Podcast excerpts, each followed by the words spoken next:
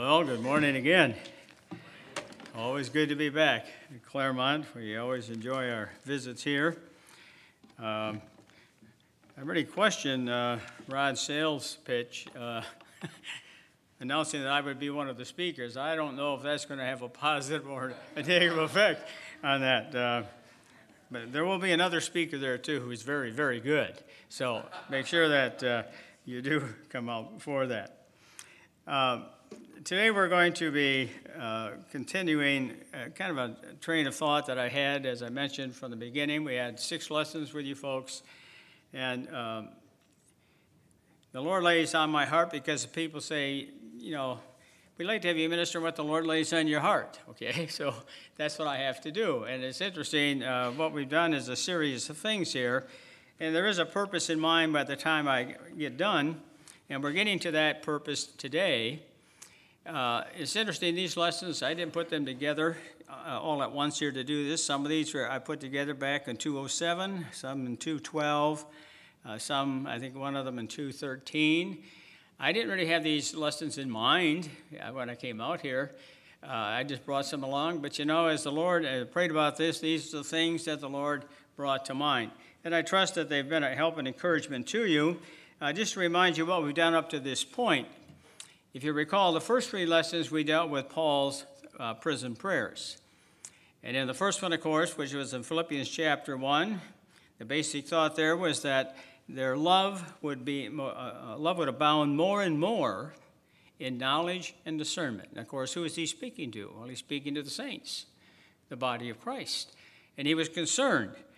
And these are prayers of the Holy Spirit given by Paul. It's the Spirit's prayers for us. In Colossians, the Spirit's desire is for spiritual insight and knowing God's will in their walk with Him.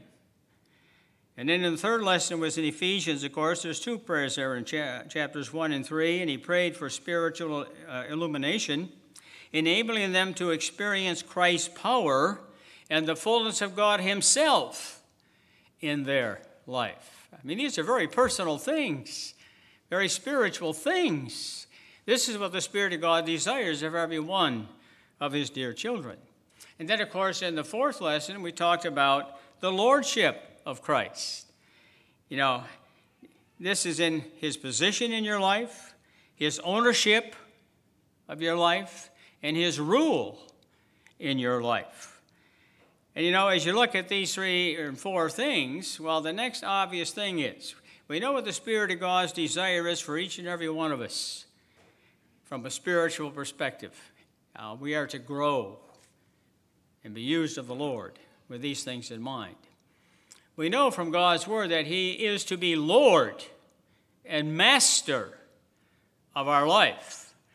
Yeah, we praised Him this morning that He's our Savior. And What a great Savior He is. What a marvelous meeting it was. Uh, uh, I wasn't able to get up. I was ready but I never had a chance. You know, that was I discouraged? Oh no, not at all. Because you know, every one of those things that are, were brought up, my, myself, I'm reminded of, of what I can re- rejoice and praise the Lord for, and those things were popping in my head. So I, I was going to get up.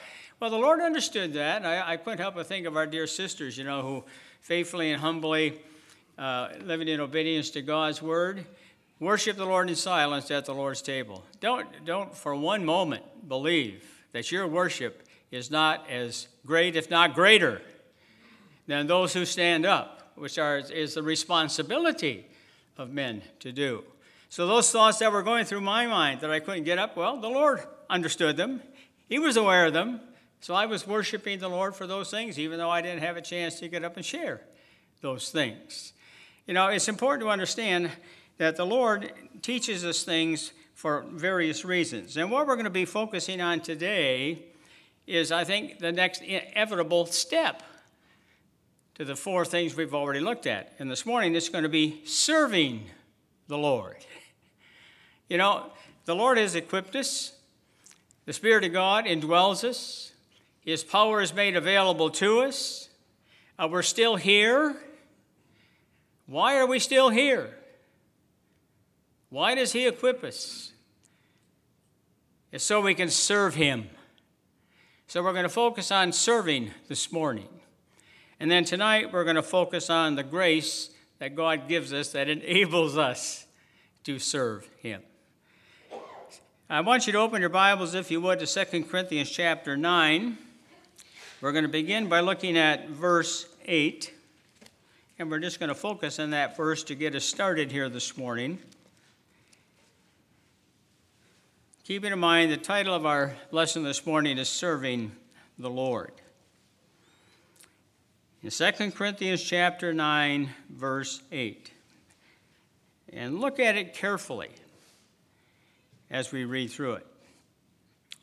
And God is able to make all grace abound towards you, that you, always having all sufficiency, the sufficiency comes from who? From God. In all things, may have an abundance for every good work. Let's read it again. And God is able to make all grace abound towards you, that you always, having all sufficiency in all things, may have an abundance for every good work. I enjoy Andrew Murray's writings, and I came across something in my reading some time ago, and I'll just share a little thought that he wrote down that I thought is worth sharing here. He writes, and I quote Every thought of abounding grace is to be connected with the abounding in good works for which it is given. And every thought of abounding works and service is to be connected with the abounding grace that fits it. Abounding grace has abounding works or service for its aim. That pretty well summarizes this verse here in 2 Corinthians chapter 9 verse 8. You see, if we are going to abound in service for the Lord, our priorities have to be in order. And we have kind of touched on those priorities in, the, in Paul's three prison prayers and on the message on the Lordship of Christ. Now, a question comes to mind. You know, if you belong to the Lord, if you have been reconciled by Jesus Christ, what is the deepest desire of your heart? You know, I've known the Lord for 64 years. Some of you longer, some of you less. It doesn't matter the number of years. But you know, since Christ came into your life, what can you honestly say has been the greatest desire of your life? Well, I couldn't help but think for myself is it not to please Him? Is it not to serve Him? You know, when you think about the things we worship the Lord for this morning, marvelous time. Really enjoyed it. I'm sure the Lord did too. When you think of all He's done for us, don't you really want to please Him? How can you not want to please Him? Don't you want to serve Him? It was ironic uh, the number of times the word servant came up in the Lord's at the Lord's table this morning. And I thought, well, here we see the Lord working again. This happens quite often. When I go from place to place and I have something I'm going to minister on, and all of a sudden the seed has already been planted. And of course, we were talking about our great servant, the great servant, the Lord Jesus Christ. Well, he's our example. We are his children, we're his blood bought children. Shouldn't we be serving him in return, we are to abound in service. You know, what then, if we're going to serve Him, what are the fundamental qualifications for serving and pleasing the Lord? Well, we could go through a lot of them because there are many, but three really stood out as, to me as being indispensable and prior to all others, and is found in John 21, verses 15 through 19. So we're going to have you turn to that. And we're going to get to it in just a moment. But you know, here we have in this little passage in John, a heart to heart talk between the Lord and John. There's nothing better than having a heart to heart talk with the Lord. Uh, we find ourselves doing much of the talking, but we have to understand we have to do even more in listening to what the Lord has to say. Now, He may not speak to me audibly as I'm speaking to you today, but we know He speaks to us very strongly and vividly through His Word. But here, Peter and the Lord are talking face to face. And as I thought about Peter, you know, we read from Peter his own writings. In 1 Peter 1 1, he calls himself an apostle. In 2 Peter chapter 1, along with, in verse 1, along with apostle, he also calls himself a bond servant. And then in chapter 5 of first, his first epistle, he calls himself an elder. And it says there he's encouraging fellow elders or shepherds, the sheep, or shepherd and the, the sheep or the flock of God. So we know from his own admission that he was an apostle, he was a bond servant, and he was an elder. Now, it's interesting in Ephesians chapter 4, we're not going to turn to that. In verses 11 and 12, Paul received a message from the Lord, from the risen, ascended Christ. And what the risen, ascended Christ told him is that he was going to give to the church gifted men to carry out the work that needed to be done in the church. And of course, the five gifts that he gave to the church as the risen, ascended Christ were apostles, they were prophets, they were evangelists, they were elders, and they were teachers. Those are five gifted men that Christ gave to the church. And as I thought about those particular gifts, you know, these aren't the only gifts that were given in Scripture. We know that many gifts were given by the Holy Spirit. In fact, when the Spirit of God comes into your life when you accept the Lord Jesus Christ, He brings spiritual a spiritual gift or gifts with Him into your life. I was saved at the age of 11, and it's obvious that at that time He gave me some gifts. Now I didn't know what they were at that point. It was only as life progressed in my relationship with the Lord that those things became evident in my life because they were beginning to be manifested. And you know, the gifts of apostles and prophets, you know, the, these are those who were gifted to preach and to establish churches. And we think, in the uh, literal sense of the term, these two things have passed away.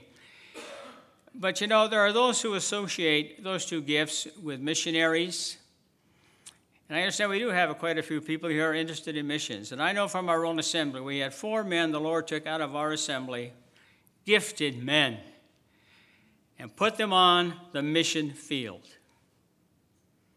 And every last one of them went out to places where the gospel had not been preached.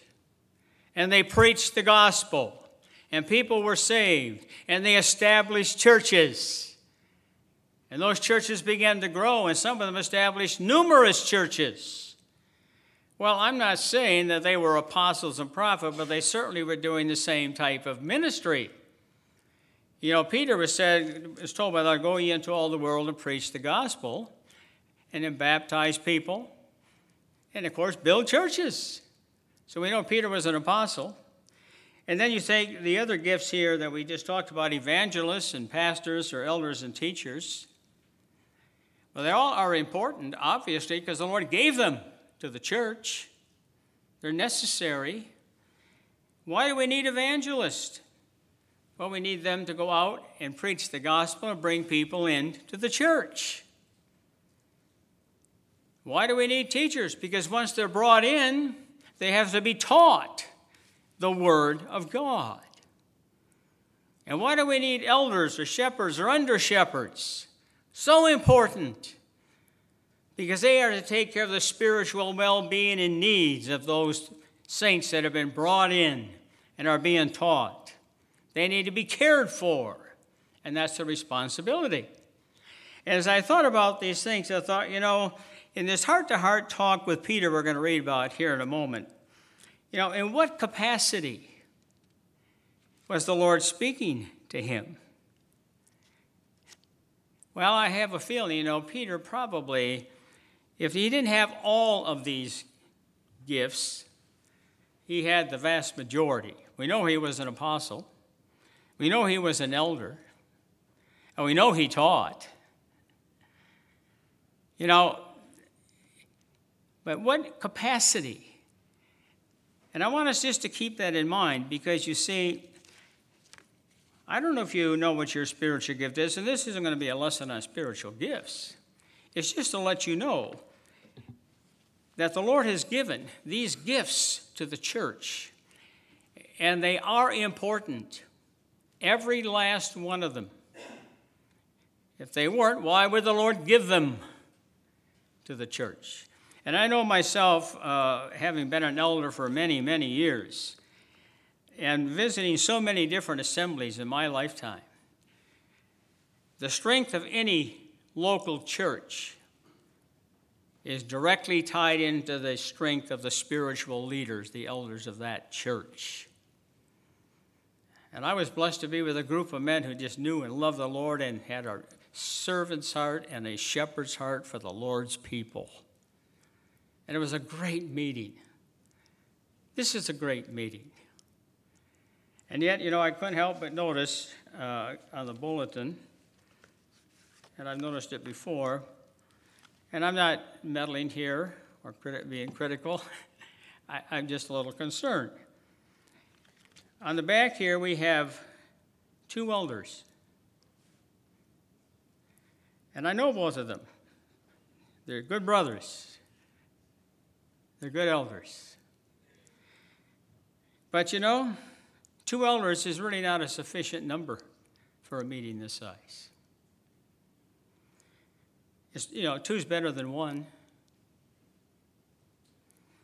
But what's the problem with just two? Well, if they can't agree, nothing ever gets done. You know, I, I know many of you very, very well. I've been coming here 20 years.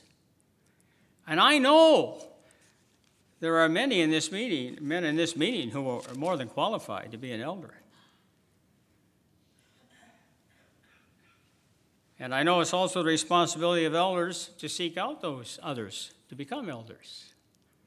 But I also know it's a responsibility of those who have been gifted by the Lord for this to do the work of an elder.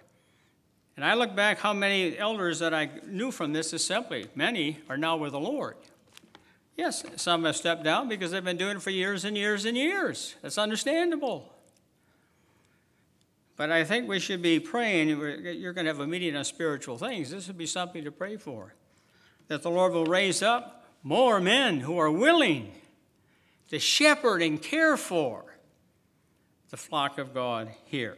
Hopefully, that is not taken as a critical comment, but just one of concern. Now, getting back to what we're talking about here, in what essence was the Lord speaking to Peter here? Well, I think from the context of what you're going to see as we read, to me, again, it has to be dealing with shepherding or caring for the flock, which we find him doing in chapter 5 of his first epistle. So in John chapter uh, 21, let's just look at verse 15. So when they had eaten, when they had eaten breakfast, Jesus said to Simon Peter, "Simon, son of Jonah, do you love me more than these?" He said to him, Yes, Lord, you know that I love you. And we know that the word love there is phileo. I'm very fond of you, is what the Lord is hearing from Peter. I'm very fond of you. It is not agape love. Uh, and we know that's what it should be, but let's be honest. Uh, amongst us as men and women in the flesh, uh, godly love is within us because Christ is within us and He is God. But for us to portray agape love, oh, I'm not sure in the weakness of our flesh, that's possible, but it is through the power of the Holy Spirit to have that come out. But basically, let's not be overly critical with Peter here. And he said unto him, Yes, Lord, you know that I love you. And then he said to him, Feed my lambs.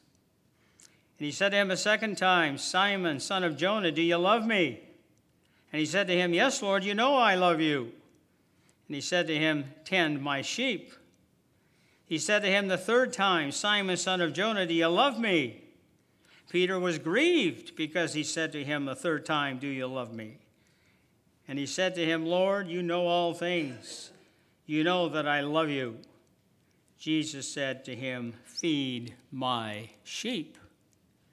Now, with these things in mind, you know, I think to me this is one of the things that the Lord is impressing upon Peter is to care for the, the flock of God. And we said, you know, what's, what's necessary to be a real servant of the Lord Jesus Christ? Well, I think we have three things here that are brought to our attention that are vital if we're going to serve the Lord. The first one is, Lovest thou me? Do you love me? I'm not asking that, I'm stating what the Lord said. Do you love me? He's asking every one of us that. You know, three times he asked Peter that question. And you know, everything hinges on the answer to that question how much he loved the Lord. You see, everything is determined by the degree to which we really love our Lord and Savior, Jesus Christ. You know, it is obvious, is it obvious to those around you that you truly love the Lord, as demonstrated by your service for the Lord amongst his people? Only you can answer that. The second thing that must be true of a servant of the Lord is a sense of commission or a command by Christ. You see, three times our Lord responded to Peter's vow that he loved him with a commission. The first time he said, in response to that statement, I love you, well, then feed my lambs, the babes in Christ, the little ones in Christ, feed them. Take care and feed the sheep that I have entrusted to you. The third thing that pleased the Lord and makes a true servant of the Lord Jesus Christ is obedience and following him. You see, after the Lord had asked Peter, Lovest thou me? And after he had given him these three commands, I already mentioned one, but he also said, as you know, feed my sheep, care for my sheep.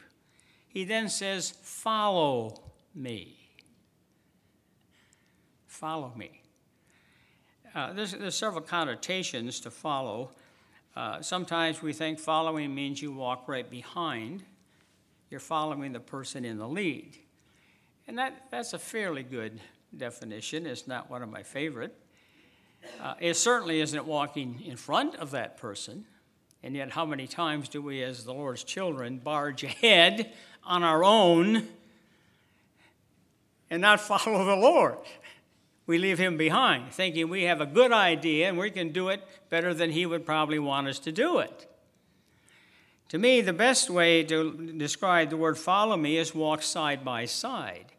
You think of the two, uh, the road to Emmaus, uh, uh, or on, on, on, the Damascus road, who were, well, I guess I'm getting confused, on the Emmaus road, where the Lord appears to them. I can just envision him in the middle, one on each side, listening to the Lord. I always, appreciate that passage in Scripture where the Lord says, Take my yoke upon you and learn of me. What's a yoke? I've shared this before. Two stalls. The Lord's yoke, He's on one side, put yourself on the other side. Walking side by side with the Lord and let Him lead you and guide you and direct you in your life. You have to follow the Lord. See, do you love Him? Well, then serve him. And if you're going to serve him, you're going to have to do it by walking side by side with him and following him. You're not going to do it in your own strength. And that's going to be the main message come this evening, Lord willing. Now, a few additional thoughts here related to serving the Lord because we only have so much time. Keep this passage in mind in John and reread it and evaluate in your own life where you really fit in there. Now, another thought I want to bring to line is this every Christian is expected to serve. Does anybody here really feel you're exempt as a believer from serving the Lord? Well, I, I would venture to say you all said, well, no, I, I really believe I should serve the Lord. Well, then the next question is, are you? And how well are you serving the Lord? See, does everybody around here know how much you love the Lord by the degree by which you serve the Lord amongst his people? And when God calls his elect to himself, he calls no one to idleness. And I've said this before um, sitting in a pew is not serving the Lord. Sitting in the pew is important. It's an encouragement to one another here if you're here. I'm sure the Lord is encouraged that you have the desire to gather together with the Lord's people and to sit under the sound of God's word. But you know, unfortunately, in Christendom today, too many people come in and they warm the pew for an hour or two, and that's it. That's not really serving the Lord. In Hebrews 9:14 tells us that we are cleansed by the blood of Christ to serve the living God. That's why you've been cleansed. Oh, yes, it's to take you to glory, so that'll bring joy to Him when you're in glory with Him. But He's saved you and cleansed you to, so you can serve Him. You can't serve Him apart from Him. In Psalm 102 reminds us that every Christian or believer is commissioned to serve the Lord God with gladness. Not out of obligation,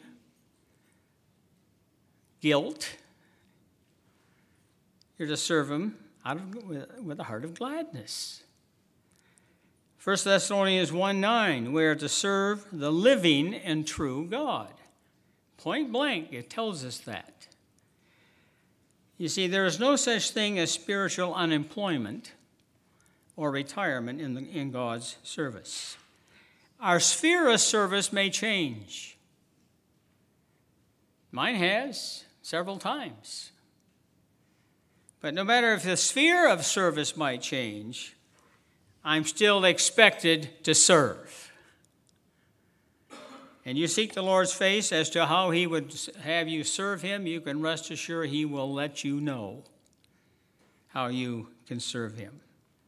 Yes, every Christian is expected to serve. The next thing I just want to mention motivation to serve. You know, motivation is a marvelous thing. It's amazing what we can do when we're motivated. The pro- problem is, most of us make it, make it very difficult to get motivated to serve the Lord. Well, I'm going to just mention five motives that should encourage you to serve the Lord.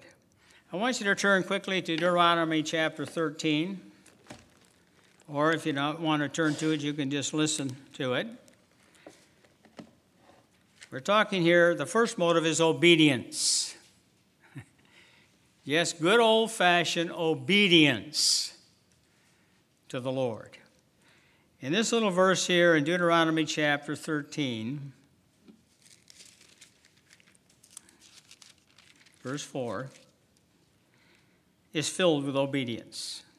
You shall walk after the Lord your God and fear or reverence him, and keep his commandments and obey his voice.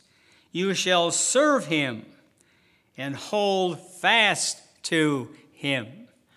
You notice almost every little phrase in there makes it pretty clear that one of the motivations for serving the Lord is just to obey him.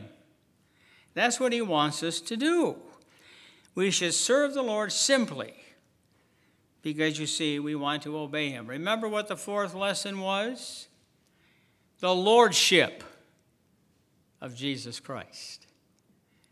And what did he say to those around him? Why do you call me Lord? And then you don't do the things that I ask you to do. They disobeyed.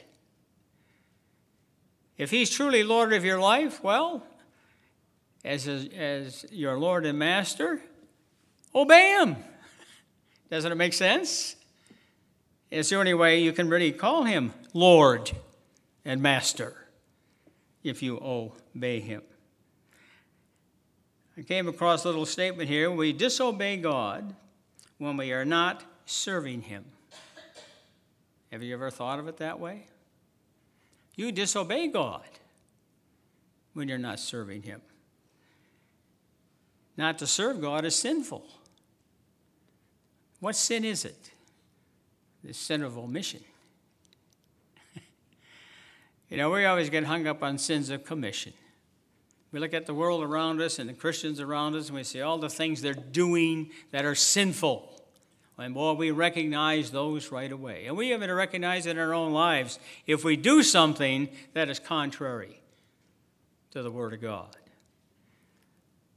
But I'm convinced in my own life my biggest problem isn't sins of commission.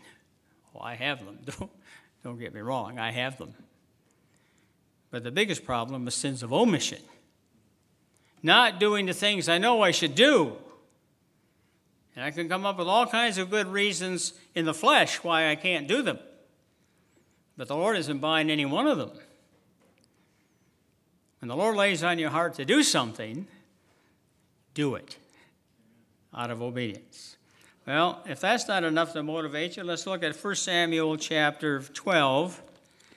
1 Samuel chapter 12. And again, if you don't want to turn to it, at least write it down so you can go and check it out and meditate on it, because that's what you really need to do if you're, the Lord's going to speak to you about these things. I just you should read really verses 20 through 24 because the time we're just going to look at 24. Only fear the Lord and serve Him in truth with all your heart. And here comes the key motivation. For consider what great things He has done for you. We just got through spending a whole hour rejoicing in all the things the Lord has done for us. Did you enjoy it? Thrills your heart. So, what is the motivation here? Is gratitude. You know, it's not a burden to serve the Lord when you consider what great things He has done and continues to do for us. And we could list all kinds of things, but I'll leave that up to you to go through the passage and start going into the Word of God and look at all the things He's done for you. And it's not just what we talked about this morning the sacrificial substitutionary death which makes reconciliation, justification, sanctification, glorification, and all kinds of other things possible in our lives. See, if we cannot be grateful servants of Him who is everything and in whom we have everything, what will make us grateful? Second motivation gratefulness. Third one is humility. It was mentioned this morning at the Lord's table in John 13. We're not going to turn to it. Most of us are familiar with it. But here you see, with astonishing humility, Jesus, their Lord, their Savior, their teacher, washed the feet of his disciples as an example of how all his followers should serve him and his children with humility. I hope you understand that the sin of pride is, is what causes you to hate service. You know, if I'm called upon to do something that's really spectacular in my eyes, in the eyes of others, oh, it's easy to respond to that. But when I'm called upon to do something that is lowly, considered beneath me, as if anything should be, I'm to serve humbly What motivation? Who's the very example of that? The Lord Jesus Christ again. He humbled himself. We can never humble ourselves to the degree that he did. But we should be willing to humble ourselves in serving him and our brothers and sisters in Christ. A fourth motivation, one we've already mentioned, is love. Of course, in Galatians 5:13 it says we are to serve one another through love. Again, is the very basis of heart of service. You know, in 1 John 4 10 and 11, herein is love, not that we love God, but that He loved us and sent His Son to be the propitiation, that which satisfies God for our sins. Now that's love. We love that verse. But what does the next verse say? If God so loved us that way, we should love one another the same way. We're not too excited about that verse, and yet it's there. The more we love the Lord Jesus Christ, the more we will live for him and serve him. And the more we love our brothers and sisters in Christ, the more we will serve them. That's what the Lord would have us do. And the final thing I just want to mention here as a motivation we are gifted to serve. Now, we've touched on that already. All of us have been gifted by God to the Holy Spirit. And of course, those that the, the risen, glorified Christ gave to the church, those gifts. We've been gifted to serve. Do you know what your spiritual gift is? Well, you may not yet. It don't that's not always a negative. I didn't know what my spiritual gifts were when I was saved at 11. I didn't even really know what they were when I was 15. It wasn't until I was almost out of high school, moving on into the college ages, that I began to realize. You know, I really kind of loved the Lord's people. I love being around them. And I'm willing to do whatever I can to help one if I have to.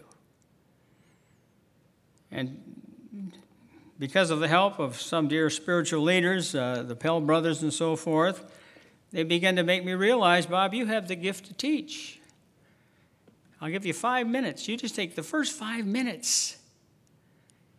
Pick any topic you want, and I'll follow it up which they could do. Five minutes. Can you do that? Well, at first I said no.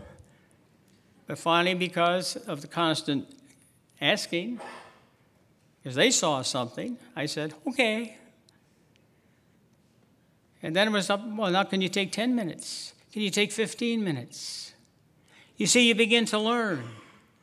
And you know, if you want to know what your spiritual gift is, ask some of the people around you. We're all gifted to serve. You see, God's purpose in giving you a spiritual gift is for you to serve Him and His children with it. It does no good to sit on your spiritual gift. Now, there's no excuse for not knowing it. Ask the Lord to reveal it. Talk to some brothers and sisters in Christ. Here's where the elders come in again. There's your spiritual leaders. Go to them and say, Pray with me about this. You'd be surprised sometimes the spiritual insight they can give you about your spiritual gift because they see it. Maybe in the infant stage, but it's there. Well, we have to bring this to a conclusion. So, the big question I'm going to put before you is this Since you are expected to serve, and you are gifted to serve, are you willing to serve? See, crunch time is the third one. the Lord has made it clear you're expected to serve. You just read through His Word, you're going to see it over and over and over again. And you're also gifted to serve. God's Word makes that very clear. What's left? Are you willing to serve? You know, may each of us be willing to faithfully serve the Lord and His blood bought people. Now, for those of you who say, well, you know, I'm not worth an awful lot, I, there's not a lot of I can contribute, well, come out tonight. Uh, the excuse that I can't do it has no merit at all. There is some truth to that. You can't do anything in yourself to serve the Lord. But tonight we're going to point out why you can, and you can do it very well. Because He's the one who equips you and gives you the grace to serve Him. So hopefully you can come out tonight and we can finish this little series up. And so it'll be an encouragement and help in your life. Shall we pray? Our gracious God and dear Heavenly Father, we're just so thankful again for your beloved Son and our great God and Savior, the Lord Jesus Christ. We're so thankful again for your word. We're so thankful for the record of your heart to heart talk with Peter. And we understand that that same heart to heart talk is directed to each and every one of us. Oh, may our love for you give us a desire to serve thee. May we understand that we're expected to serve thee and we've been gifted to serve thee. May we just be willing to allow you to work in and through our hearts and lives to your name's honor and glory and the building up the saints amongst those who we fellowship with. Just part us now with your blessing. Be with us through this afternoon and bring us out this evening if it be your will. We ask these things in Jesus' precious name. Amen.